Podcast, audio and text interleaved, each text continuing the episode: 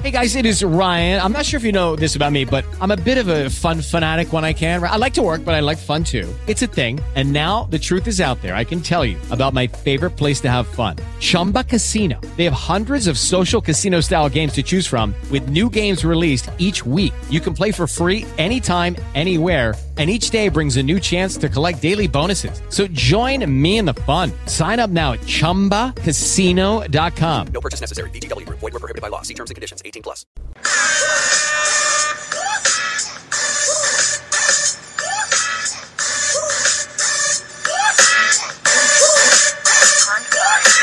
Hello and welcome to another episode of the 94 Feet Report NBA podcast. I am your host, as always, Eric Spiropoulos. You can follow me on Twitter at Eric Spiros. You can follow our website at on Twitter at the 94 Feet Report. We launched our website on July 1st. You can find it at 94feetreport.com. We've got a lot of free agency uh, reaction and great articles.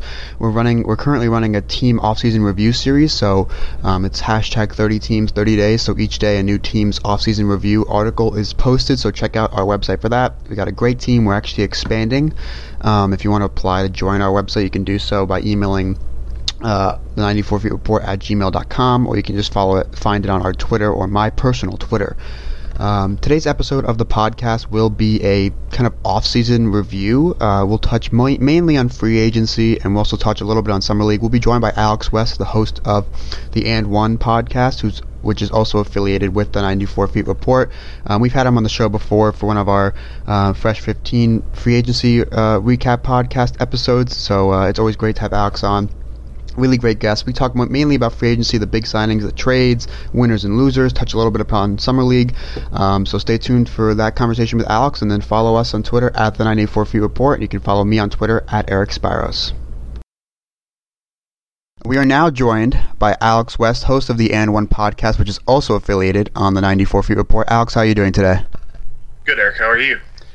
Doing pretty well. It's been uh, quite a while since our last episode of the 94 Feet Report NBA podcast. We've got a lot to talk about, considering the fact that I decided to do an entire off-season review uh, podcast, which includes a lot of things because this is one hell of a crazy off-season. Um, yeah, this is the craziest off-season I can remember, most definitely. And especially because the first thing we're going to talk about are the trades that happen, and these trades two of them actually happened before free agency technically started. One happened basically midnight July 1st. Um, but there are three huge trades that basically all went to the Western Conference, so they made the Western Conference a bloodbath. But it, it really all did change a lot um, in the NBA landscape. Let's start off with. I think one of the most interesting trades and, and probably one of the best trades in terms of, you know, the fairness of the trade itself. CP3 is now a Houston Rocket, which still sounds very weird to say.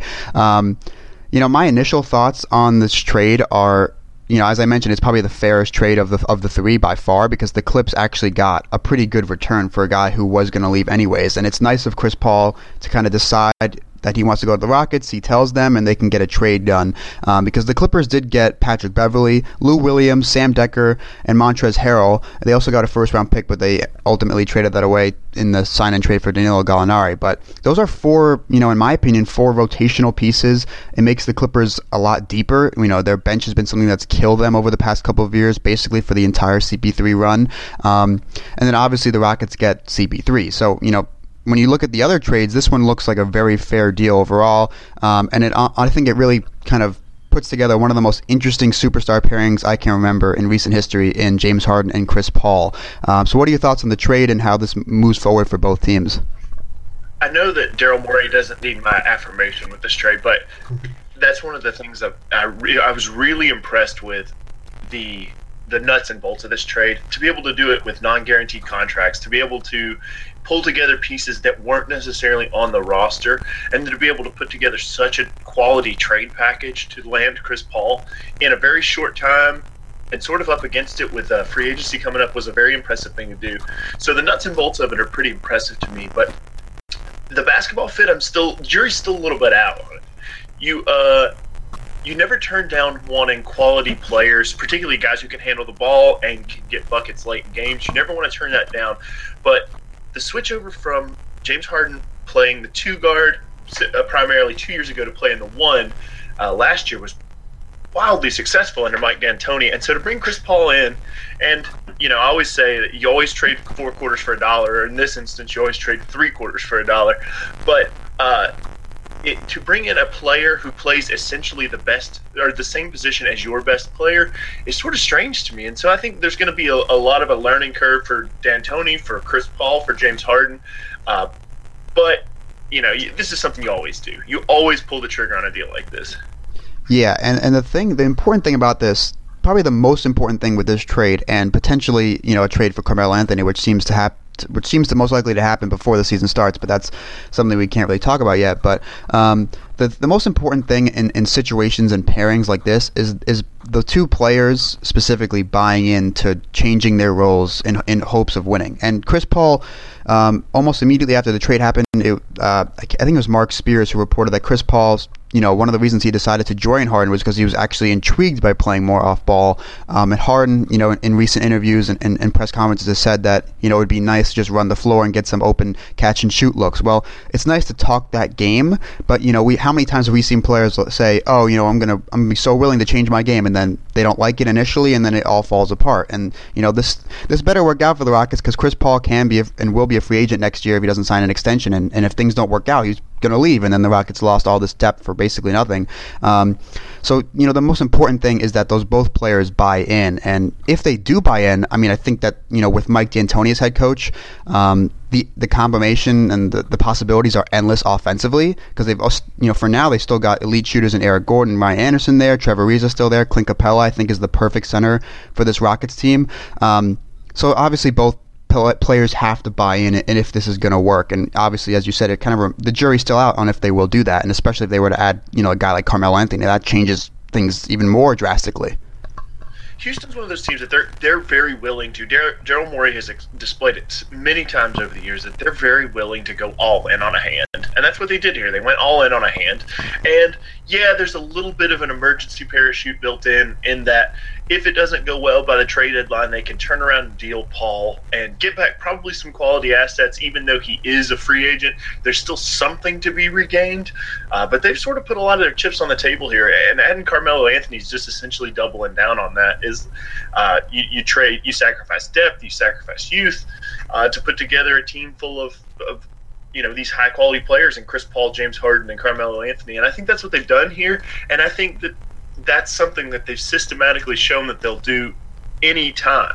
Uh, because of the valuation of superstars are a commodity in this league, and, and get, gaining that kind of commodity is not something you can do all the time. So Daryl Morey does it whenever he can.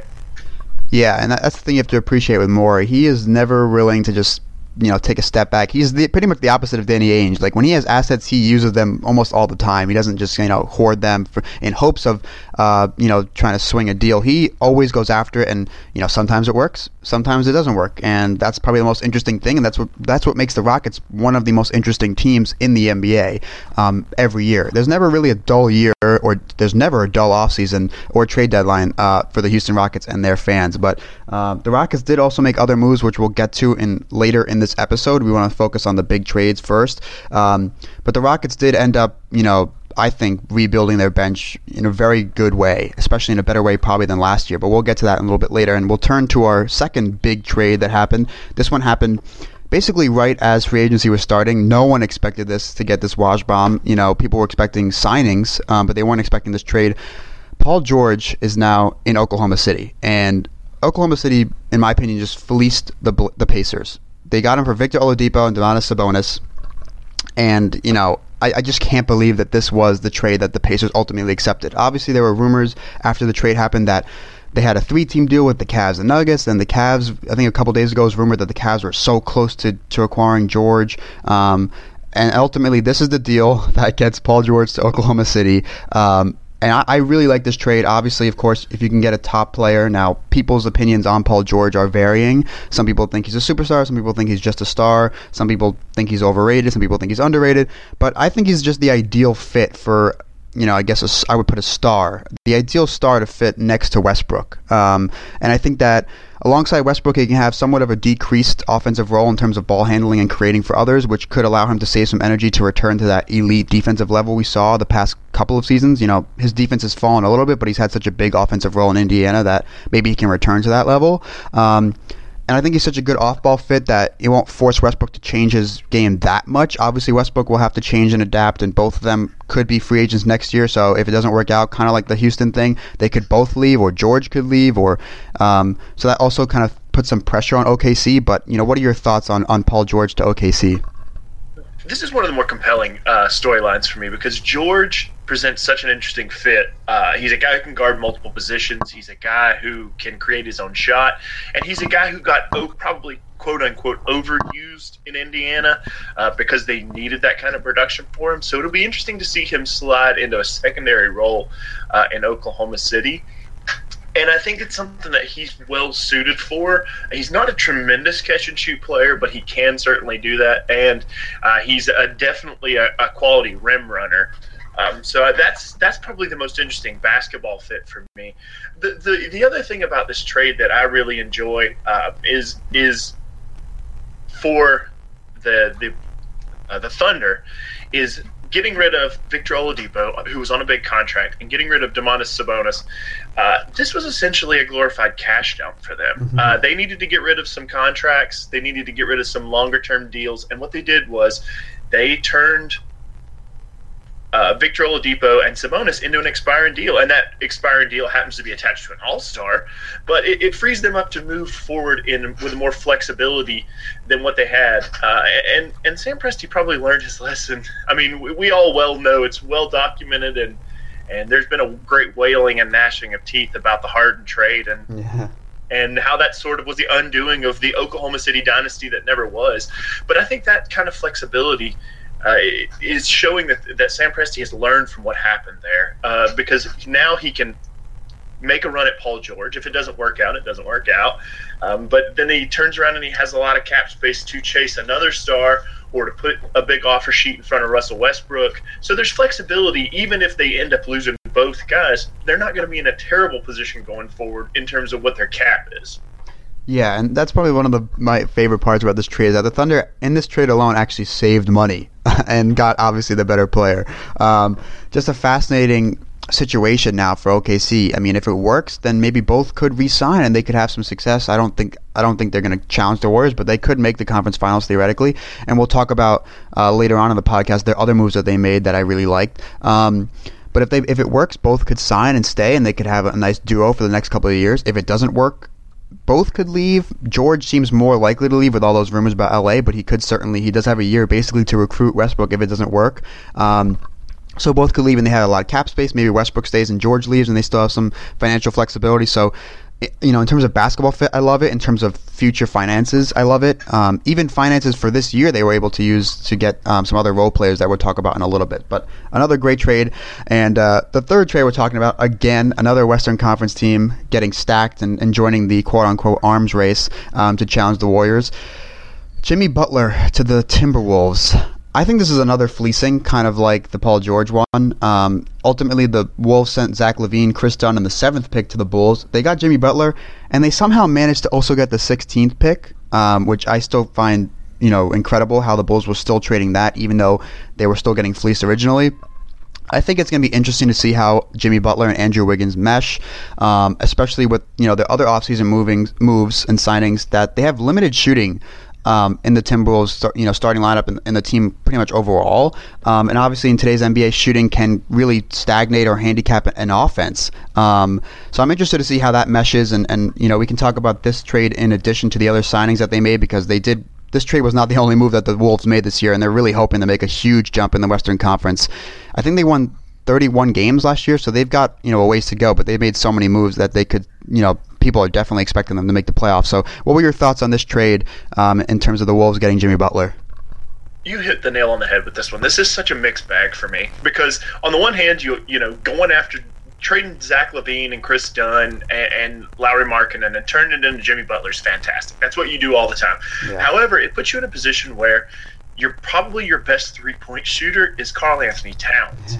and if anything, the league has shown that having the flexibility to have big men shoot or, or having several shooters on the floor is probably the way that you want to play the game. In, in fact, so much so that you don't see a lot of lineups where there's more than one guy who's not a proficient three point shooter.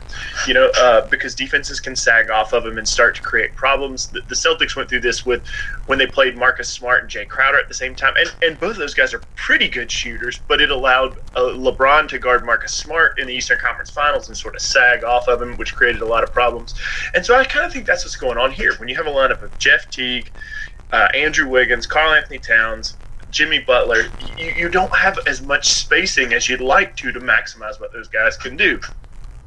Now, on the other side of it, I think it's a god awful trade for the Bulls. Mm-hmm. Throwing in 16 just blew me away because, and we'll talk about the Bulls, but there's just so many things about this. Uh, not taking Dennis Smith, uh, not hanging on to 16, selling 38. The Bulls offseason has just been a disaster. and so I think nobody's happier about getting out of there than Jimmy Butler is. Yeah, and, and the thing with the Bulls, and the thing with any of these trades, especially talking about both Paul George and Jimmy Butler trades, is you have to kind of, if you put your yourself in the, the shoes of the those teams' front office, the Pacers front office and the Bulls front office, those are teams and front offices that, I you know, overvalued players you know, according to the rest of the you know NBA fans. Like I'm, I'm sure the Pacers overvalued Oladipo and Sabonis. The Bulls we know have been in love with Kris Dunn, and you know he was bad in his first year, and people don't really see him getting a lot better because he's already I think 23. Um, so you know in that in that perspective, you can almost see why the Bulls think they got a decent deal by saying, "Oh, we got our man Kris Dunn finally," or the Pacers saying, "Oh, we got Oladipo from Indiana and Sabonis who has great potential." But meanwhile, almost the majority of other fans, front offices, and analysts think that they're crazy for these for valuing those players. So that's why some of these teams, like you know, we laugh at them getting fleeced, but you know, probably their front offices are thinking that they got a pretty decent deal. I mean, considering how they overvalue these kind of young players. I, sort of put these in two different boats. Uh, Chicago, I feel like there's a lot going on, and, and, the fans will sort of back this up. Did you see that they bought a billboard that said "Fire Garpax" in yeah. Chicago this week? Yeah. Uh, so I kind of think that's what's going on with Chicago is there's a little bit of incompetency running the organization.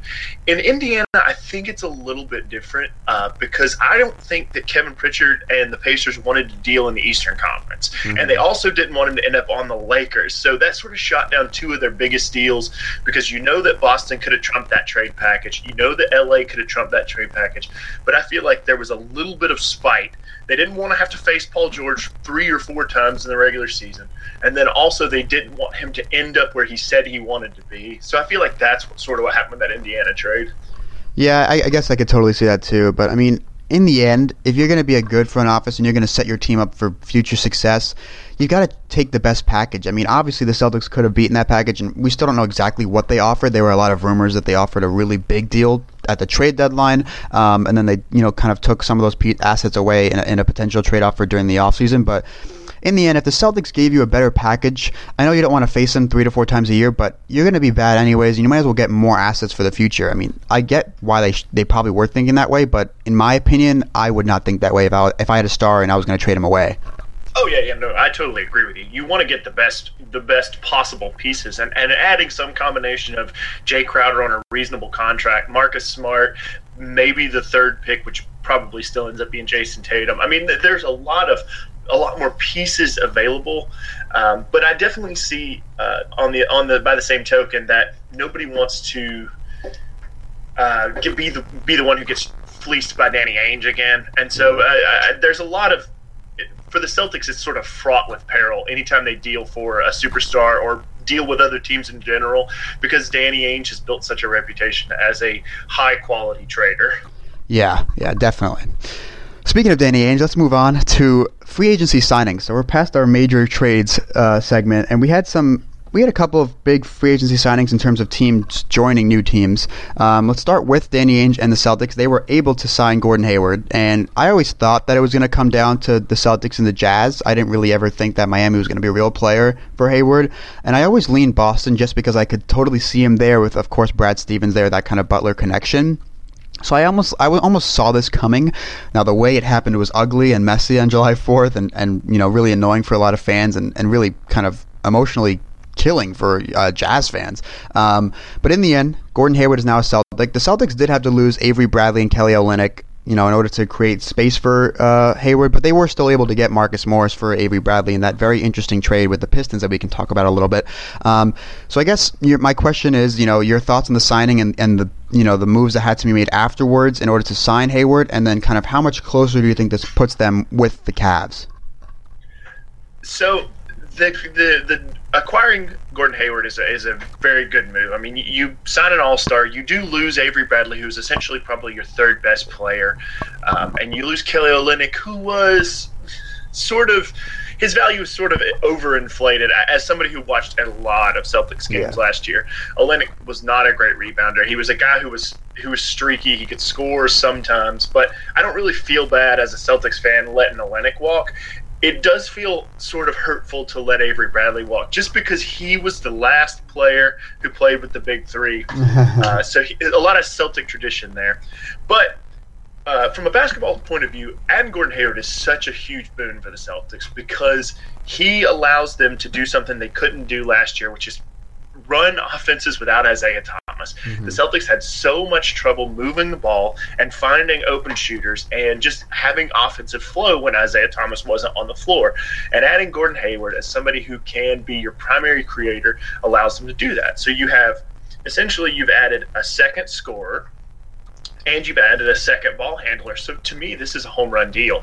Uh, losing Bradley hurts on the defensive end. They also have Marcus Smart, and Marcus Smart can do something that Avery Bradley can't do in that he can guard bigger forwards. Bradley was sort of limited defensively. He guarded, he was very good at guarding ones and twos and threes. But then when he could stretch into the fours, that's when he started to get overpowered. And Marcus Smart can do that, and he's on a much more reasonable contract, and he's not he's probably not going to command the market value that Bradley's going to command. So I think all around, like this is something you do uh, ten times out of ten to get this kind of player. And I think the Celtics are probably a little bit better suited to battle the Cavaliers now. I'm I'm not willing to say that they're they're over the hump, but I definitely see this being a 56-57 win team in a, a weakened Eastern Conference and, and probably another Eastern Conference Finals run. Yeah, I can totally see it. Right now, I mean, things could change, but right now, I think if they were to play like the same Eastern Conference Final Series against the Cavs, I could see it going maybe like six games, maybe seven, depending on some you know weird circumstances. But you did point out some interesting things. Um, you know, for the Celtics, this team had a lot of interesting contract situations. So Avery Bradley will be unrestricted next year, and Marcus Smart will be restricted. So that's why the Celtics, you know, they can con- they can somewhat control the Marcus Smart free agency. Um, they can kind of scare teams off from offering him a sheet, but they could not do anything to control Avery Bradley's free agency. And they still got Isaiah Thomas to pay next year too. Um, and obviously Jay, Jae Crowder is on one of, if not the best contracts in the NBA for the next couple of years. So them p- kind of thinking about the future finances also played a role probably in them trading Bradley. And they get Marcus Morris, who is still a competent player, by nowhere by no means is anywhere close to the defender that Bradley is, but he can certainly help out. And they've got so many forwards. I mean, they have so many wings now. If you think about it, You've got you've got Hayward, Tatum, uh, Jaylen Brown, Marcus Morris. I mean, there are so many wings that can just interchange from small forward and power forward. Um, you know, they even added Aron Baynes, which I think is a nice signing for rebounding off the bench. So, you know, as you said, when you can sign a, a, a all-star free agent like Gordon Hayward, probably the best available unrestricted free agent this summer, you got to do it no matter what. Especially if you know if you can trade Bradley and you still get something back in return for him. So, you know, I don't. And one one little wrinkle that in there that that sort of gets overlooked is that Marcus Morris is an efficient defender when it comes to guarding LeBron, something that the Celtics are going to be centered on. And I think that's something that people have sort of overlooked in all this is that Marcus Morris does a pretty decent job guarding LeBron, which gives the Celtics three or four guys that they can throw at him in a, in a seven game series. Yeah, just like just like in the Western Conference, I think in the Eastern Conference, at least the top two to three teams, like the Celtics and the Wizards and Raptors, make moves thinking about the Cavs. Just like in the West, all those top, you know, three or four teams besides the Warriors just make moves based on how they're going to match up with Golden State, and rightly so because those are two obvious the two best teams in the NBA. They made the past three finals, and probably will make the next, you know, f- another final or two. But let's go back to the Western Conference because another Western Conference team added a significant piece as the Nuggets signed Paul Millsap, and I, I cannot love this signing anymore. Like, I think this is one of the best free agency signings based on fit. Um, I think Millsap is probably the perfect fit alongside both the young guards that the Nuggets have that can shoot and Nikola Jokic, who is one of the most fascinating players to watch, one of the most enjoyable players to watch, in my opinion. Millsap is so incredible defensively. He's incredibly versatile. He's a good veteran presence in the locker room for you know very young team. Um, and the Nuggets, I think they missed the playoffs by like half a game, or maybe by based on the tiebreaker last year. Um, I would expect them to make the playoffs, make the jump to the playoffs next year, along with the Timberwolves. So that could you know make things interesting in the playoff race for teams that got worse this summer, which we'll talk about a little bit, a little bit later in this episode. But what are your thoughts on this uh, Paul Millsap signing for the Nuggets? Yeah, I'm probably not quite as high on it as you are. I, I, I love it, you know, from a basketball point of view. Paul Millsap's a guy who can stretch the floor, although not as efficiently in the past few years as he was a couple of years ago, particularly when he was in Utah. Yeah. Uh, I do love him from a basketball point of view, and I love him from a sort of tempering young steel. Like he's a veteran, he's going to come in, he's going to help these young guys grow, particularly guys like Gary Harris. Uh, and and Jokic. Those are the guys that I think he's going to have the biggest impact on. And I feel like maybe the the biggest impact of Paul Millsap is going to be felt a couple of years out as this ripple starts to settle out. When you see these young guys start to grow, uh, I'm maybe not as high on it for the reason that the Western Conference is loaded, and uh, they went they went 40 and 42 last year. Ostensibly, you believe that Paul Millsap probably adds four wins to that, which puts them in the 44 win range. But the Western Conference is going to be so, so good. The 44 wins is flirting with the edge of the seven, eight seed, maybe not even making the playoffs. So it's going to be very hard for me for the Nuggets to move the needle. And, while I love it, and while 100% would do the deal, that's probably the biggest holdback for me on this. Yeah, and you know, I think oh, they also. I mean, it is not, it is somewhat notable to, to point out that they did lose Gallinari, but um, they were fine with that as well. But um, you know, in, I think in terms of looking at the Nuggets, in terms of where they could stand in the playoff race next year, it's important to kind of note that they got better. I mean, they got significantly better. I'd say. I think that losing Gallinari in, in change of uh, in exchange of getting Paul Millsap is, is, a significant upgrade. I know they play somewhat different positions, but um, you have to kind of look at like the other Western Conference teams, like the Blazers and the Grizzlies, who kind of I think got you know the Grizzlies you could argue stay the same, but I think that they ultimately got worse. And the Blazers didn't make any moves, so the Blazers barely beat the Nuggets last year. I think the Nuggets got better, so there could be some just like jumping them in terms of fitting in the playoffs. But also, if you kind of think about what kind of progressions will guys like Gary Harris and Jokic make, I mean, Jokic didn't even start, you know, the majority of all those games last year. I think the first two months they were, you know, Mike Malone was stuck between deciding between Nurkic and Jokic, and that was pretty ugly. And then they finally decided on Jokic, and then he kind of exploded. Um, if they can start off the season with that, their perfect starting five with Millsap there, they can get off to a better start than last season. Um, so I think that, you know, obviously it's too early. It's only July 21st, but uh, um, it's very interesting to see which teams will fall out of the playoff race to fit in teams like the Nuggets and um, the Timberwolves. Yeah, I, I mean, I think uh, you probably hit that on the head. That Portland and Minnesota are the, the guys that you would immediately tag for being worse. My problem with Denver right now is they don't have a point guard. They're still working with Mudiay. That you know Jamal Murray's not quite where they want him to be, and that he's probably not a full time point guard. Uh, I, I think they have a lot of work to do between now and the regular season. Maybe even add another player. Uh, but I, I, do think you're probably right. Like now that I think about it and hear you say it, yeah, yeah, there are probably two or three teams that got worse, and that'll give the Nuggets a chance to get in because they went 40 and 42, and I think Portland went 41 and 41. So it's not you're talking about a half step to get into the playoffs, and they Paul Millsap is definitely worth more than a half step. Yeah, that's why I think that the Nuggets will, you know, I would comfortably pick the Nuggets to make the playoffs, but again, really, really uh, early to do that. Um, so you know, we we talked about the big trades, we talked about the big signings, but there are also a lot of smaller free agency signings that I really liked, and you know, could actually end up making the difference. You know, it would be you know these small role players could decide a couple of regular season games, which especially in the Western Conference could do a whole lot in terms of changing the standings. I mean, I could see it next year where the, the two seed and and the fifth seed are like one game apart, with everyone else being decided by tiebreakers. That's how close some of these teams are. Um, so I'm going to start off with the Rockets because I think that they're their depth signings were one really important, but two really significant in terms of building a, a, team that could challenge in the West and specifically challenge the Warriors. So as we mentioned in the CP3 deal, the Rockets lost a lot of depth, but they were end up they ended up signing PJ Tucker, Luke Moute, Um, Tarik Black is a third center. They re-signed Nene. Um, obviously, they still got Eric Gordon off the bench. That is a really good bench, but more importantly, they actually have a lot of good defenders now. Um, last year, the Rockets were 18th defensively, which is better than most people expected. But now, I could totally see the Rockets jumping up to like top 12 defensively because they added CP3, a great defender. Tucker's a very good defender. Mbah a Moute is a good defender. Um, they still got Trevor Ariza there. Clint Capela still there. Nene can be a good situational defender.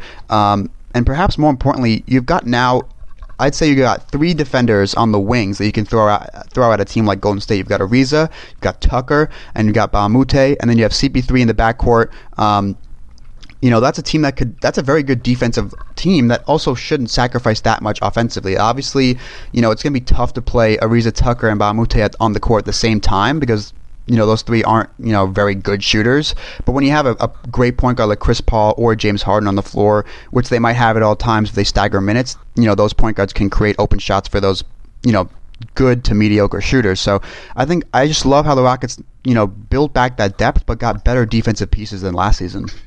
Yeah, I mean that's that's the genius of Daryl Morey. He's he's he's turning these uh, guys that he traded off his bench into better guys like PJ Tucker's fantastic defensively. Uh, Luka Moute, I watched the, Clippers a good bit last year, and, and I feel like he's probably not quite as impressive on the court as he is on paper. He did not have a great season, and he looked sort of just out of fit uh, even with Chris Paul. So I'll be interested to see how they sort of work him into the rotation. I love Tucker though; that, that's a fantastic sign, and bringing back Nene on a pretty reasonable deal is pretty good too. Uh, I think that they're probably about in the playoffs. They're probably about eight or nine deep, which is about where you want to be because you don't want to play too many players in the playoffs. But I definitely think that they probably have one more move, and, and you know, maybe that move is for Carmelo Anthony, which would sort of change things again for them. But it, it, as the team as it's situated right now, if they don't add Carmelo Anthony, they're probably one buyout player short of what they'll be going into the playoffs. I think. Yeah, and the important thing for the Rockets is they have to start resting in the regular season. They admitted it when they lost to the Spurs in the second round. They basically said D'Antoni and I think Morey and maybe Harden as well basically said that you know we're gonna we're gonna rest more next season. And obviously they got Chris Paul, who's I think what 31 or 32, so he he should rest. I mean, if you want to have your best Chris Paul for the playoffs, you need to rest him during the regular season. And you know they they still could use another you know ball handling guard, which I think they might be able to get for the the veterans minimum later this offseason. Um, but having these wings, you know, having Tucker and Moute can limit the minutes of an Ariza.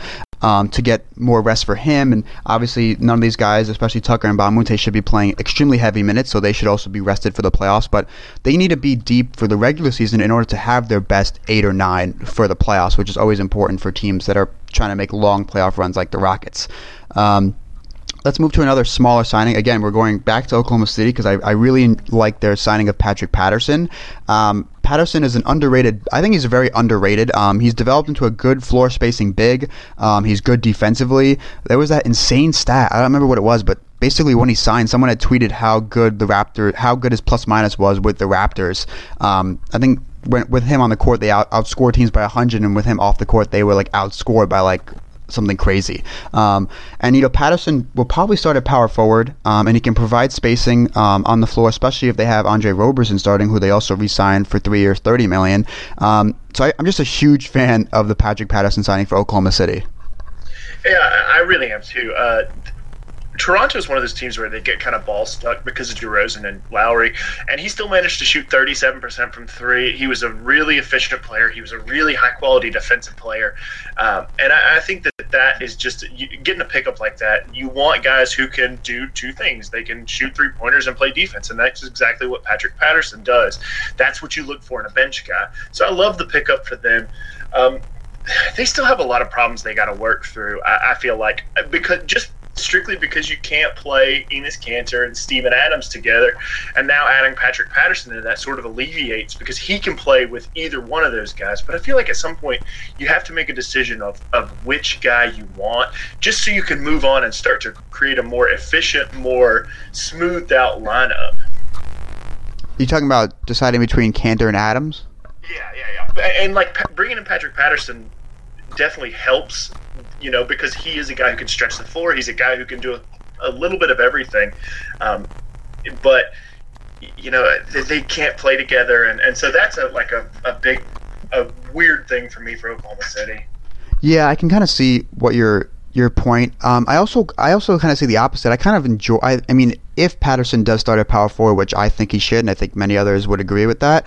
Um, you know, having Kanter as that guy when you know when teams go to their bench you, and you bring in a, in a guy like Enes Kanter, and maybe the Thunder stagger minutes, so if Westbrook's off the floor, George is there as well. So maybe a George on the floor with Kanter as well would, would help. Um, but having a guy like Kanter who you can who's really good offensively in the post, having a guy just to throw down there for, for those you know against the other opposing bench bigs, I think is really huge. I think Kanter would start for a lot of other teams. Obviously, they would be pretty bad defensively if he was a starting center, but offensively, he's one of the best centers or big men, I guess you could say, in the league. So I think that having him to throw the ball to in the post for bench possessions when he comes off the bench as a six man is really huge for a Thunder team that could use that offensive spurt um, when they go to their bench but the, uh, sorry to cut you off here, but the, but the way the Western Conference is, I mean, he played nine minutes a game last year in the playoffs. Like oh, he's yeah. he's a guy who gets lost defensively. He doesn't bring a ton to the table. He only scored four points a game uh, during the playoffs last year. He feels like one of those guys that just sort of gets lost in the swirl of the Western Conference, particularly when it comes to these small lineups where you play a lot of forwards, you play a lot of twos and threes.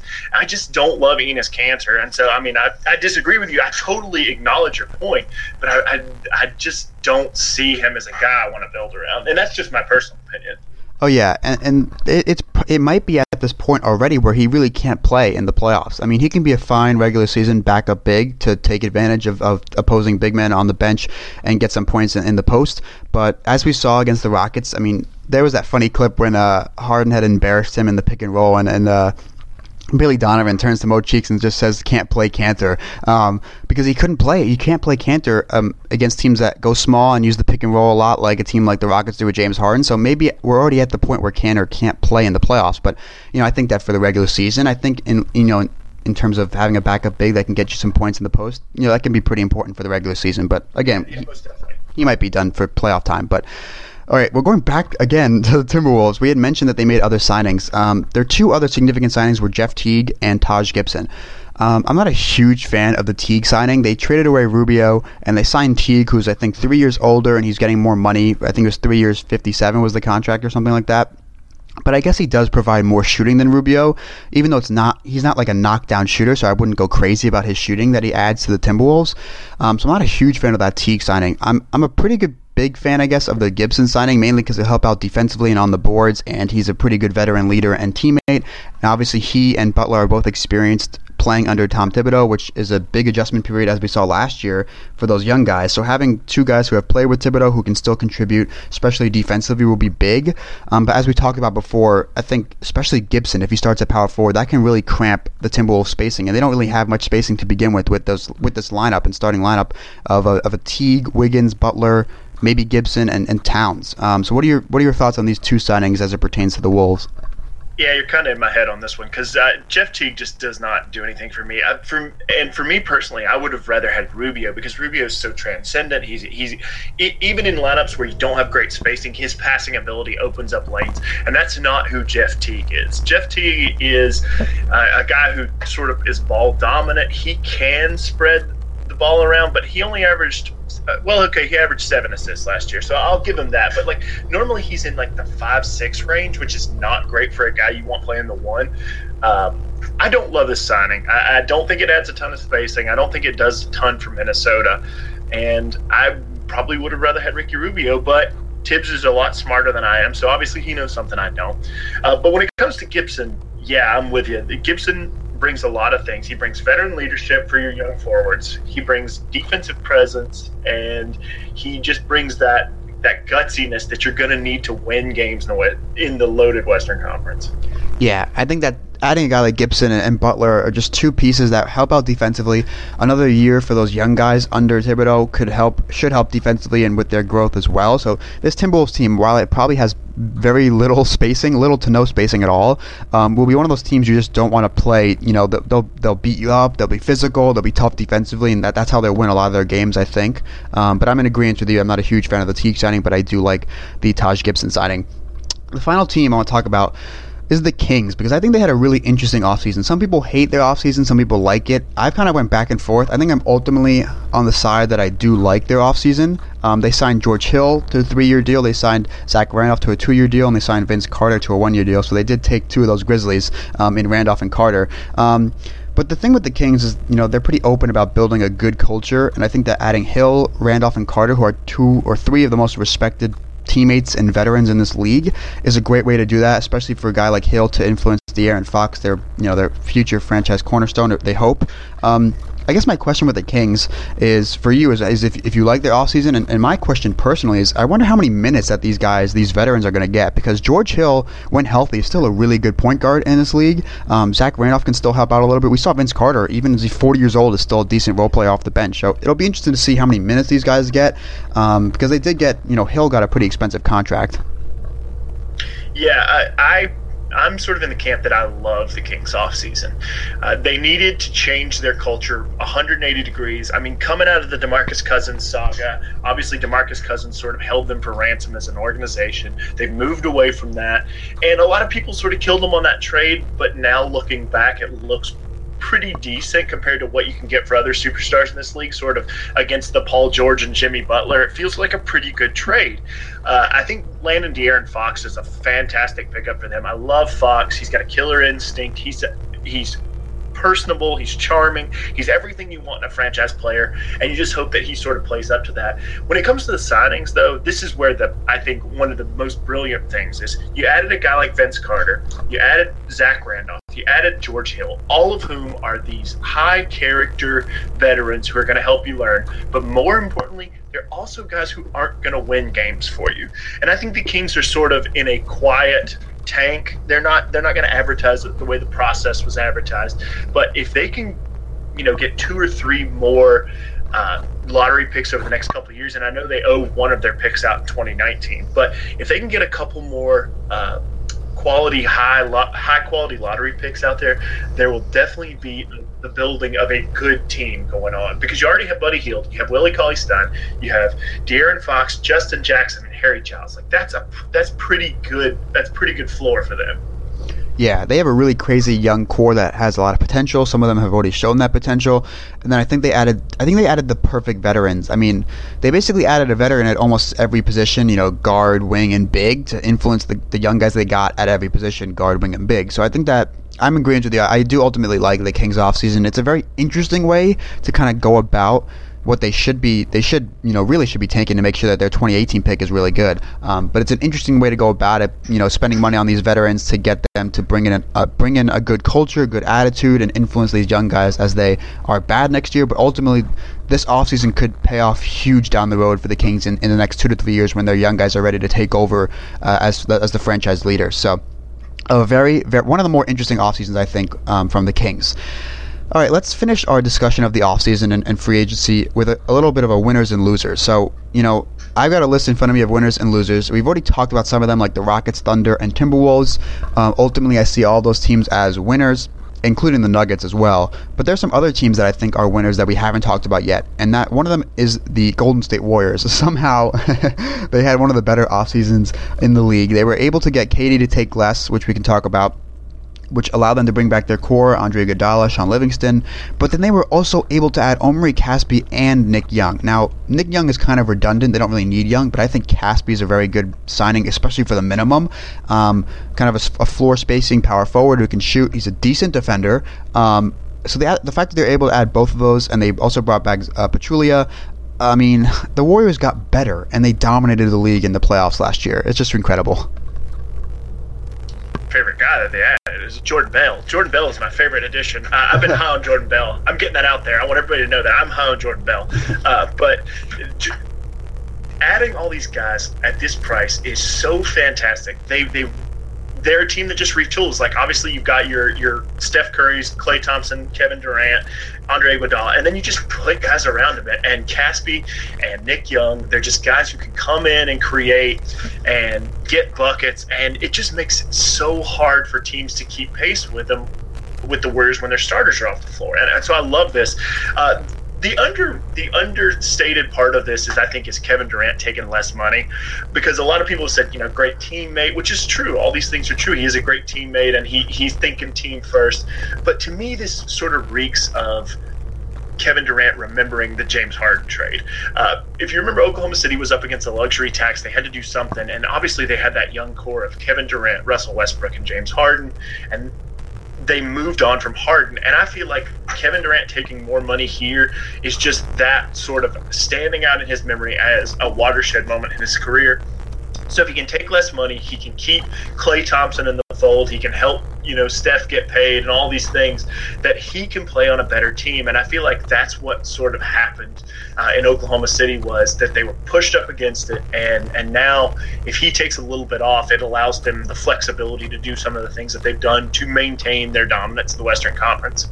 Yeah, it's such such a huge part of their offseason was KD taking less money, allowing them to bring back their core and add these two pieces in Casspi and Nick Young, and obviously Jordan Bell, who they just paid the Bulls the draft. Which again, we talked about the Bulls had you know some in, in, a very incompetent offseason, but um, it's just the rich getting richer, and that's the thing. When you're a team that, especially, we haven't really seen this. This is a team that's almost guaranteed to make the finals and very close to being guaranteed to, to, winning the championship after what we saw them do to the Cavs last year. And players will take minimums if they want to become champions. I mean, this is Nick Young will be the second former Wizard that the the, the Warriors will probably turn into a champion after they did it to JaVale McGee last year.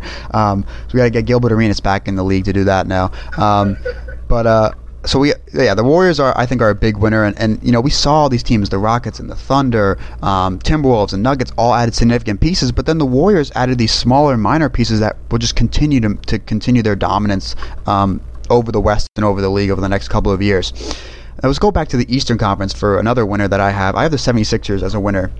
Obviously, they made that blockbuster trade to move up to get Markelle Fultz, and I think is a very good fit alongside Ben Simmons and Joel Embiid for that young trio, I guess. Um, but they also got J.J. Redick and Amir Johnson on good one-year deals. I think Redick is a perfect shooting guard who adds so much floor spacing. We actually posted um, our 76ers team offseason review on the 94 Feet Report today, and a really great break, breakdown from one of our writers on how much um, floor spacing and, and, and, contributions that Redick can provide. Um, and then Amir Johnson is just a good veteran um, big who can rebound, help out some somewhat defensively, a good presence there.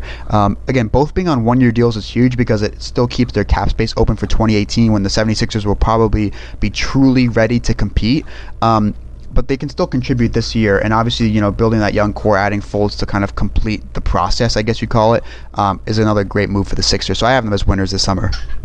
Yeah, definitely. I mean, it, when you can move up to take consensus number one, you do that, and they did that. They got their guy, and, and, it feels like Ball, Tatum, Jackson were sort of weird fits for them. So giving up something to get into number one to take a guy that was their best fit player uh, is a really good move. I really like the 76ers and what they've done. I like Ed Redick. I like Ed Amir Johnson, but also I'm not ready to for the coronation just yet. Uh, I sort of stand by skeptically. Uh, people saying, yeah, they I mean, they've got this great young core, but also they need Joel Embiid to be on the floor more than 31 games in a season, and there's just no evidence that that can happen. And, I, and I'm not saying it won't happen. I'm just saying that if, if you're looking at past performance, which doesn't guarantee future returns, but if you're looking at past performance, there's no guarantee that Joel Embiid's going to be on the floor, and he becomes such a pivotal piece to the success of this team that a, team with Markelle Fultz, Ben Simmons, and JJ Redick is a pretty good team, but a team with those three guys plus Joel Embiid is a really good team, and I feel like that that there's such a difference for them uh, in terms of what they can do with Embiid on the floor versus without him on the floor. That I feel like that I'm not quite ready to have the coronation ceremony for the process just yet until I can see that Joel Embiid can play a season, a healthy season. Yeah, that's that's the most important factor I think for the Sixers. Last year when Embiid was was playing in those 31 games, they had I, I think they had like the number one ranked defense in the minutes he played, um, and then when he wasn't playing, they had like the 28th ranked defense. So such a huge drop off. But if you yeah, like you said, I'm not really ready to coordinate them. I'm definitely not ready to pick them for the playoffs. But if you can tell me, if you told me that Joel Embiid will play 65 games, I would I would feel fairly, and Ben Simmons would also play because he also has, you know, he has an injury history now, and big men with with foot injuries is not something you ever want. Um, but if you would tell me that both of those guys would play at least 65 games, and the rest of their core would play, you know, normal like 75 to 80 games, I would maybe pick them for an AC just because of how weak the Eastern Conference is. I mean, we, we know the Pacers and the Bulls, well, definitely the Bulls are out of the playoffs. Pacers could also drop out too. Um, you know, teams above um, the Sixers didn't get that much better. I mean, the Knicks did not really get better. The Magic uh, didn't get better if they finished, I think, the same record or something like that. But I would be somewhat comfortable in picking the Sixers to make the playoffs if you could somehow guarantee me that both Embiid and Simmons would play at least 65 games. But again, as you said, there really is no indication that that can happen yet. So we have to wait and see. But I think that's why these one-year deals are so important because they're going to open up money for 2018, which is when their core will be another year older, another year playing together, probably a nice good culture with Redick and, and Amir Johnson as veteran presence. So that's when I think they're ready to really strike for you know a top six, top five playoff seed in 2018. Yeah, this is the classic scenario of you're building, you you want playoff experience for the guys. That's why they signed Redick. That's why they signed Amir Johnson. They want a seven seed or an eight seed because the you start to temper guys like Fultz, like Simmons, like Embiid. You want them to have that playoff experience. Yeah, that's a huge thing. So before we get into uh, to losers, do you have any other winners on your list?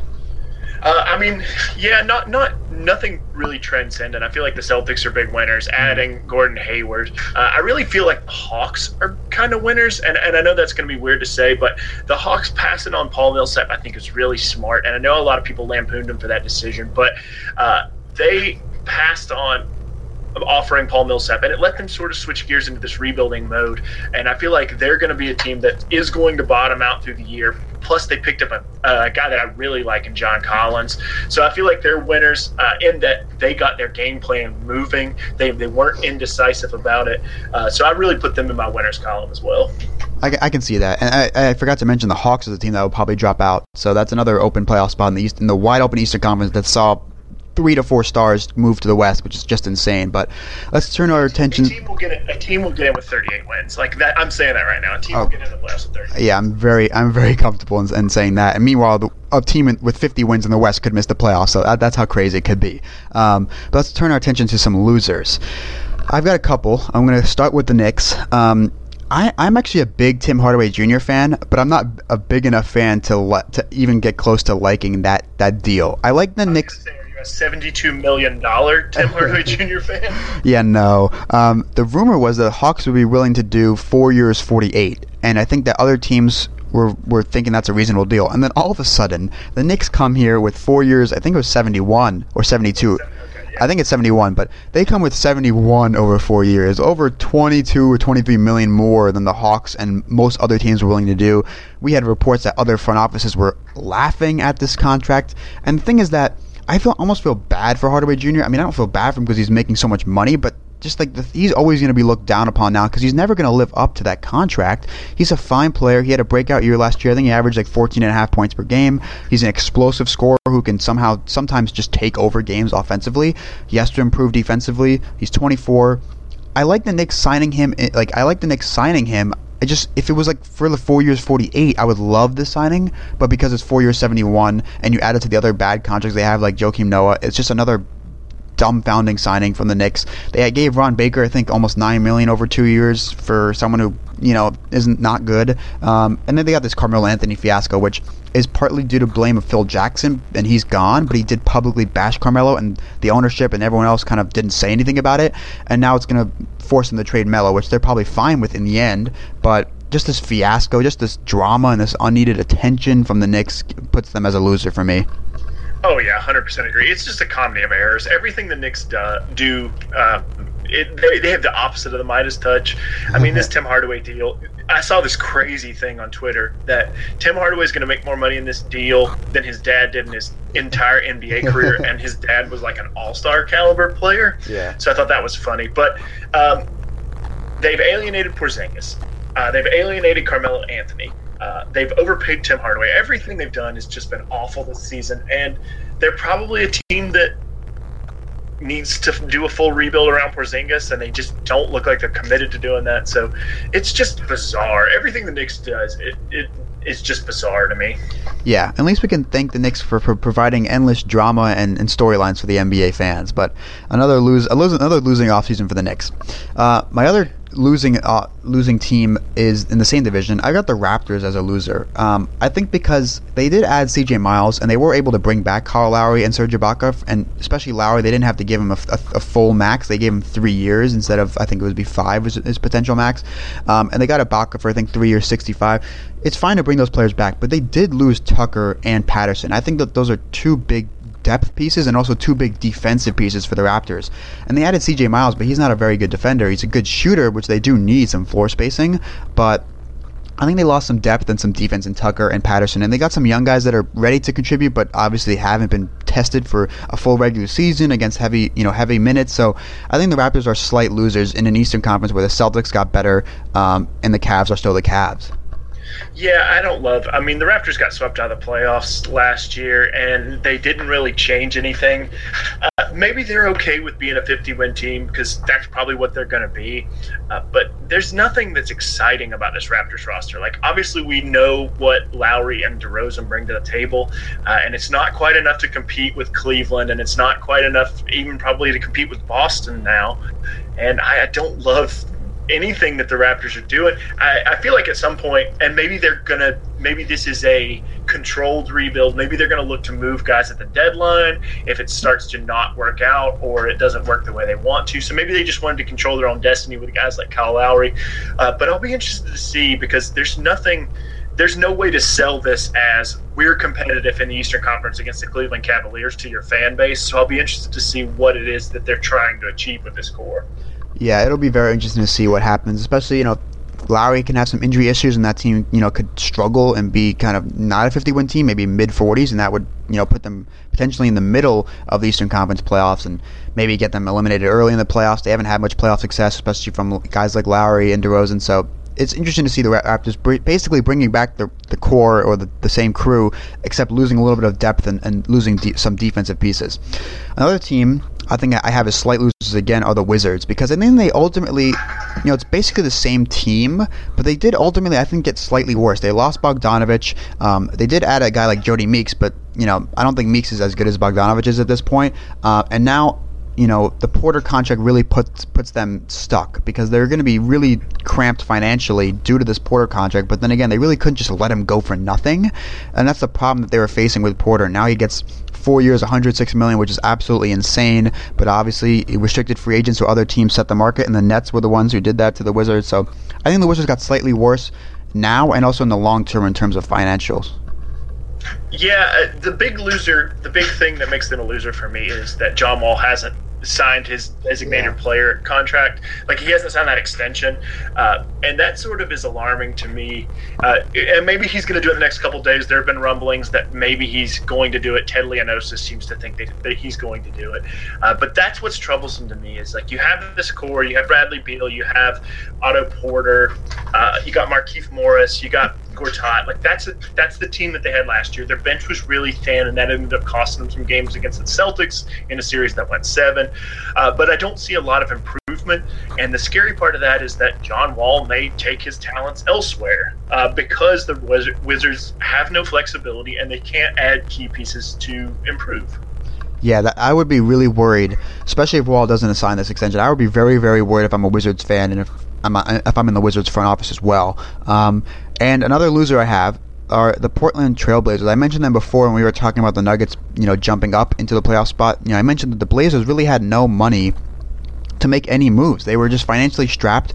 They didn't make any moves. Now they obviously they're trying to get into a Carmelo Anthony sweepstakes, but you know all reports are is that he wouldn't waive his no trade clause to join them, and even if he did join them, you know, that wouldn't push them up that much like it would for a team maybe like the Rockets. But the fact that the Blazers, who in an offseason where so many teams, especially the Nuggets and Wolves, who were below them last year, got better, um, and teams above them got significantly better. The fact that they couldn't make any moves, I, ha- I have them as a loser in the in the bloodbath that will be the Western Conference next year.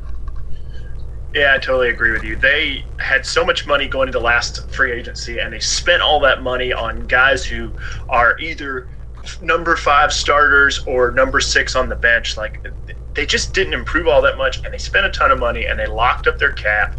And the Blazers are just stuck. And I feel like that's a pretty terrible place to be. I mean, gr- granted, they add Nurkic, uh, and I think that once they get a full season with him, they're going to be fun to watch. But yeah, the, the, with the rest of the Western Conference moving so far forward, it feels like them staying in place is a big loss for them.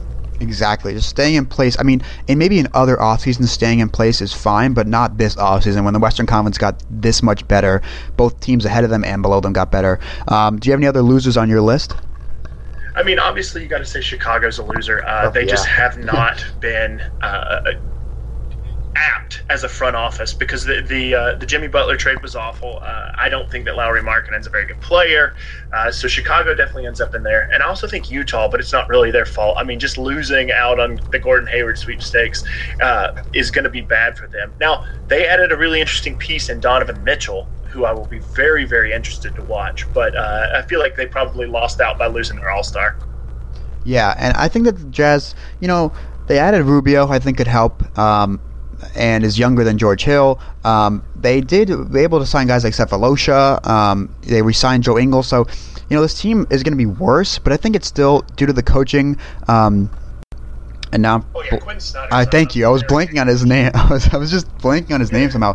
I think the combination of Snyder's coaching and just you know how well they are defensively will still put them in the playoffs. That's just you know my take. I'm just really big on Quin Snyder and you know how his te- how he's developed his team so far. And obviously Rudy Gobert is an incredible defensive piece and one of the best big men in, in the league. I think. Um, so I, I put them as a loser. I think I'd put them as a slight loser just because they did you know they did end up losing their All Star and of course it was a very cringe worthy way on July 4th when he announced it and then took it back then announced it again. But those are just some winners and losers. And you had mentioned Donovan Mitchell. I want to talk briefly about summer league impressions. Um, I have not watched all that much summer league. I have been watching a lot of the, the highlight clips on YouTube, which are very convenient. But I want to ask you some guys who impressed you the most because guys, as you mentioned, Donovan Mitchell was really impressive. I think Troy Williams on the Rockets was really impressive. Kyle Kuzma on the Lakers. Obviously, Dennis Smith Jr. was really really impressive. Who were some guys that impressed you the most this summer league? I mean, you did a pretty good list. That's a that's a pretty good list of the guys who have impressed me. I, I will throw on top of that Lonzo Ball. Uh, I've been a big Lonzo Ball advocate since the draft process for a long time. Uh, I think he's a guy who makes his teammates better. Obviously, Kuzma benefited from that in in summer league. Not to take away from what Kuzma did as a player, but he definitely benefited from Lonzo Ball.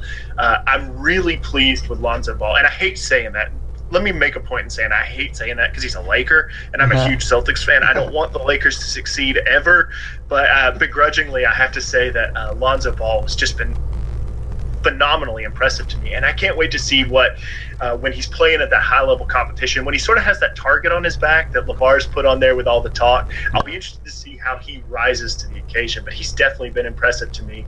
Uh, another guy that I was really impressed with uh, was Jayson Tatum because mm-hmm. Tatum didn't show anything that we didn't expect, but the things that we did expect came in such a high degree. He's got fantastic footwork. He's a guy who can create his own shot, uh, and I think he's a guy who's going to fit in well with the Celtics culture. So those are two guys that weren't on your list. Obviously, obviously Mitchell, crazy impressive, phenomenally athletic, just a guy who was going to be a real joy to watch. And then Kuzma's probably going to fight for rotation minutes. I mean, it, it, I feel like a lot of guys really did well with their stock, their draft stock going into the regular season. Yeah, it was it was an impressive summer league for a lot of players. Of course, on the other hand, there are obviously always some disappointments. Just me being a Rockets fan, I'll tell you, Chinanu Onuaku was very very disappointing for me. He looked like he didn't improve at all, and this is going to be his second year um, in the league, and he looked like he couldn't defend the rim. He didn't look like he got any bigger. Um, his rotations and mobility defensively was just not impressive at all, and, and not what you want to expect. You know, they wanted, they were thinking that you know, they just signed Tarik Black uh, last week, and he'll be the third center. But I think deep down, you know, probably when the offseason started, I think that the Rockets front office was deep down hoping that Onuaku could be that third center for when Nene is resting. I think they saw that summer league performances and they either realized that you know a guy like Tarik Black's out there for a cheap contract and they might as well do it because he, he's proven and can and handle the minutes. Um, but I think that deep down they were hoping for more from Onuaku, so he's been probably the biggest disappointment for me, you know, being a Rockets fan my biggest disappointments are Markelle Fultz, Malik Monk, Harry Giles, all these guys. I was excited. I love Summer League. I get locked into Summer League every year, and. I mhm. spend like a week doing nothing but watching basketball. And just to not get to see Fultz beyond just a couple of games, to not get to see, I really wanted to see Brandon Ingram, and, and to not see Harry Giles or Malik Monk at all. That's that's my biggest disappointment because I really want to see the tools that these guys have because they have such interesting skill sets, particularly when in regards to Malik Monk. Um, and so those are my big disappointments beyond obviously, and I hate to say that, even say this, but I beat on this guy. Like Markkanen was just not impressive to me. Yeah, yeah, it was really disappointing. I, am really big on the Malik Monk drafting for the Hornets. I think he's perfect for what they need in terms of shooting and creating. Um, it was really disappointing to not see a bunch of those guys there. And you know, Markkanen, really, I mean, I feel bad for Markkanen now because he'll always be kind of, you know, him and Dunn and LaVine. I, mean, I feel bad for LaVine now. He's going back to Chicago, you know, the team that's going to be really, really bad, and people are going to kind of put him as the face of the return for Jimmy Butler. But yeah, just another bad offseason for the Bulls. Another interesting and captivating summer league and Summer League is getting a lot more popular now. We saw that the ratings were up on ESPN. You know, the social media engagement for Summer League was really um, big now, and obviously some of that's due to the, a really great draft class, which you don't get every year. But just another fascinating Summer League, and really another incredibly fascinating offseason. So I want to thank you, Alex, for joining us. Um, before we go, why don't you throw out where everyone can find your work and where they can find you on social media? Uh, you can follow the podcast uh, at and1 analytics on twitter. You can follow me personally. My handle is the underscore alex underscore west. Uh, and make sure and read you know all the things that i'm doing on the 94 feet report. I'm getting ready to have a, a charlotte hornets piece on the offseason review. And so uh, find the podcast at the 94 feet report. There's just all kinds of places that you can follow me. Yeah so everyone make sure to check out Alex and the podcast. And make sure to follow me on Twitter at Eric Spiros and follow our website on Twitter at the 94 Feet Report. And make sure to stay tuned for our uh, team offseason review series. We, we post a new team every day. So uh, thank you guys for listening to this offseason review slash free agent summer league impressions. Um, and uh, take care and have a great weekend. Thanks.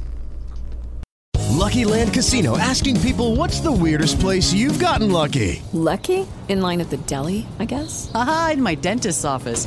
More than once, actually. Do I have to say? Yes, you do. In the car before my kids' PTA meeting. Really? Yes. Excuse me, what's the weirdest place you've gotten lucky? I never win and tell. Well, there you have it. You can get lucky anywhere playing at LuckyLandSlots.com. Play for free right now. Are you feeling lucky? No purchase necessary. Void where prohibited by law. 18 plus. Terms and conditions apply. See website for details.